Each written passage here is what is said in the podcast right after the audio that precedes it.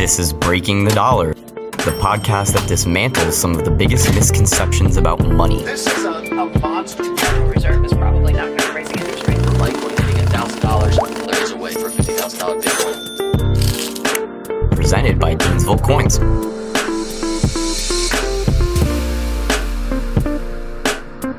Hello, and welcome back to Breaking the Dollar.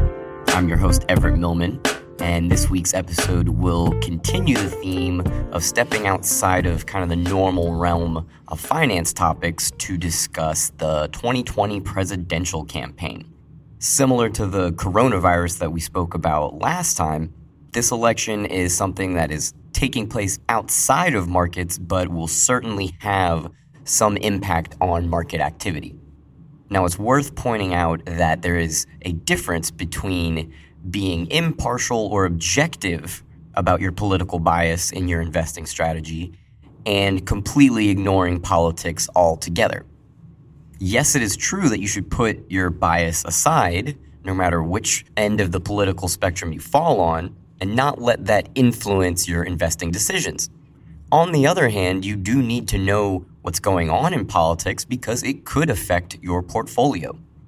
So, we are still about nine months away from November when the election will take place. So, a lot can change between now and then, but the Democratic primary is already heating up. I think in July or August is when they hold their convention and they will decide who is going to be the party's nominee. In terms of market reactions or the impact on the economy, this election does loom large, mainly because Donald Trump is the incumbent and he will be running for reelection. So it is a bit of a referendum on his policies. And secondly, it does look like the frontrunner right now for the Democratic nomination is Bernie Sanders, who basically everyone in the media has labeled a socialist.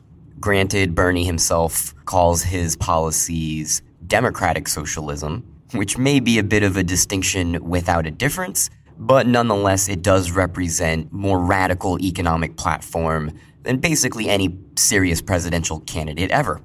I have seen quite a bit of buzz and discussions out there about how a Sanders nomination, or certainly a Sanders victory, if he became president, that that would crash the markets, that Wall Street would basically collapse under the pressure of a Sanders agenda.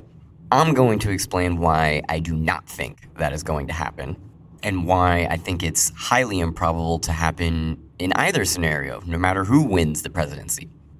But before I get to that, I will just quickly lay out how I see the Democratic primary shaping up right now as an outsider looking in. Like I said, it looks like Bernie is the leader right now, which is definitely causing a mild amount of panic among pundits on TV. Because even within the Democratic Party, there are many pundits and commentators and policymakers who are probably more fearful of Bernie's policies than they are of Trump's. As hard as that is to believe, it definitely seems to be the case. Nonetheless, the Democratic primary is still pretty wide open. There are five or six contenders who are still in the race. And the best way to simplify it is to see that there are really two lanes to the Democratic Party right now. There is an establishment lane, and that includes former Vice President Joe Biden, Senator Amy Klobuchar, and former Mayor Pete Buttigieg. On the other lane, you have the leftists or progressives. That wing of the party is represented by Bernie Sanders and Senator Elizabeth Warren. Even though they are all members of the same political party, the differences between them are pretty striking. But I think it is worth emphasizing that elections really are not about policy. Very rarely does a voter's choice come down to what type of platform the candidate is proposing. There have been a number of sociological studies that show voter preference is based much more upon personalities of the candidates and narratives surrounding the race. That's why understanding that there are two different lanes or wings within the Democratic Party is really the more accurate version of understanding what's going on in the race. It has much more to do with how voters feel about those two sides of the party than it does with all the complex nitty gritty of their policy proposals. I'm not saying that the policies mean nothing, and I will look at those briefly. But recognizing the divide between, on one side, establishment politics and on the other side, populist politics is a much more useful way of understanding what's going on and what is likely to happen. If there is one thing that the media should have learned from the 2016 election when Trump won, it would be not to underestimate the power of populist candidates. Right now, that is still going on. As I said, there is a great deal of resistance against Bernie from within the Democratic Party. And so, what this race really is going to come down to, similarly to the last presidential election, is this perception of insiders versus outsiders, the establishment versus populism. Obviously, this is a generalization. Not every single voter falls into one of those two categories. Uh, for instance, I remember in 2016, there were plenty of Bernie bros working on Wall Street.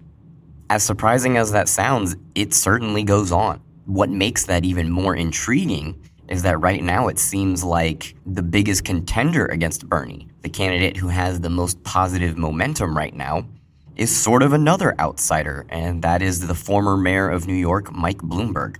It is more than a bit ironic that Bernie Sanders, who is very anti corporations, anti big banks, would be running against someone who is a multi multi billionaire. Mike Bloomberg is one of the richest people in the country, and he runs a very successful business media empire. So let me get to what I expect. If indeed this Sanders versus Bloomberg matchup continues to gain momentum, the likely result is what is known as a brokered convention. What that means is that when the Democrats go to decide who their nominee is going to be, that they cannot agree that would be a very uncommon scenario, but we live in very interesting times where unprecedented things continue to happen. So it is not outside the realm of possibility that we reach that type of breaking point and end up with a brokered convention. That situation greatly increases the likelihood that one of those two candidates, either Bloomberg or Sanders, ends up running as an independent, as a third party challenger to Trump and whoever the Democrats nominate. If that sounds ridiculous to you, you should keep in mind that Bernie Sanders has always been a registered independent. He is not a Democrat. He has never been a member of the Democratic Party. He simply caucuses with them and is running for their nomination. Similarly, Mayor Bloomberg has long been a Republican. I believe he has switched parties on at least one occasion, and four years ago, before Trump really solidified his appeal, Bloomberg was considering jumping into the Republican primary. So the notion of either of those candidates challenging or rejecting the consensus of the Democratic Party is really not that crazy given their past. In the medium term, as we approach the end of the primary, that tension and the odds of a brokered convention I think will cause a little bit of volatility in the financial markets. The unpredictable nature of what's going on in our political system right now sort of makes that consequence unavoidable. But you may be wondering, what about policy? Even though I pointed out that policy really isn't what the election itself usually hinges upon, it does matter for markets once that person gets into office. Depending on which side of the political spectrum you fall on, people are either very fearful or hopeful that Donald Trump will have his agenda reversed by whoever his successor is. And this brings me to my overarching point about how I think the presidential election will impact the markets and the economy. Change in Washington happens very slow in America. That process is partly by design the checks and balances between the branches of government and the two party system somewhat ensure that the US government's policies never move too far in one direction without kind of pulling back. If you don't believe me about that, the evidence has come up in each of the last four presidencies. with each of those presidents, and that means Bill Clinton, George W. Bush, Barack Obama, and Donald Trump, they came into office with what is known as a unified government. That means that Congress was controlled by the same party as the president. So they had two of those branches of government. In all four cases, during the middle of their terms, the Congress flipped to the other political party. So it is very common that there is a divided government in Washington, where at least one of the houses of Congress, either the House of Representatives or the Senate, is of a different party than the president. I know that we are focusing on the presidency, but that does matter. Congress gets to decide things that the president does not, such as the power to declare war, the power to control spending, among other things. For that reason, I don't expect some massive change in government policy regardless of who wins the election. And I know that that is probably not a popular view. Certainly, there are policy differences between Bernie Sanders and Donald Trump and between Donald Trump and the other Democrats. However, you might be surprised to find how much they actually agree upon. So, one big example is in trade policy. The Washington establishment was certainly upset that Donald Trump took a stronger stance on trade and imposed tariffs and started ripping up trade deals. The funny thing is, that's essentially the same position that Bernie Sanders holds. It's another instance where the populism versus establishment dichotomy is actually a better predictor of what a candidate is going to do. So that's the most important thing to know is that really there won't be a major shakeup in markets or in the government regardless of who wins. That lack of a major shift in itself is a tradable consequence. I can guarantee you that a lot of investors and traders are going to panic one way or the other before there is an inevitable correction back to the average. I think that presents a lot of opportunities for you to be ahead of the game if you understand that Washington does resist change.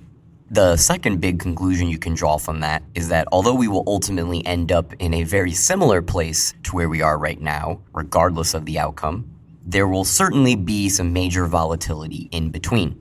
Again, that volatility and uncertainty is something that you can position yourself against in your portfolio when the rest of the crowd is migrating to their two extreme corners.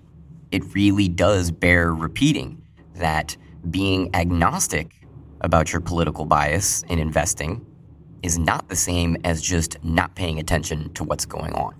So that's my rundown for what to expect with the 2020 campaign. I am surprised that I managed to get through it without revealing any of my own biases or who I'm going to vote for. That is definitely not important here. And with that, let's move on to our question from the listeners this week. This one comes from San Antonio, Texas, uh, no name given. And the question is if platinum is rarer than gold, then why is gold more expensive? Hmm, there are a couple of factors that play into this. First, it's not necessarily true that platinum is rarer than gold. It is less available than gold. So, in the Earth's crust, gold is actually slightly rarer than platinum, but it is much more accessible. It is easier for us to mine and find that gold, whereas a lot of platinum is inaccessible and the platinum that is there is expensive and difficult to extract. That's why you hear that platinum is rarer or there's less of it, but ultimately that's a bit of a misconception. The reason gold is more expensive has to do with demand. Platinum is used in very specific industries, mostly automobiles. So its price fluctuates based on what's going with the automobile market. Gold, on the other hand, has some very diverse uses. It has lots of areas of demand, whether that's jewelry, electronics, or investment products like coins and bars. Given that gold has so many different uses, that is what increases its demand and makes it more valuable than platinum. But that is an excellent question. I want to say thanks to everybody for listening. We really appreciate you tuning in. Be sure to join me on next week's episode where I will be discussing one of the stranger gold coins that you have never heard of. Don't miss it. Today's episode was presented by our sponsors, Gainesville Coins. You can find out more at gainesvillecoins.com. If you enjoyed today's show, we encourage you to go to iTunes and subscribe, leave a review, and leave a rating. The views and opinions expressed on the show are for informational purposes only and should not be used or construed as professional investment advice.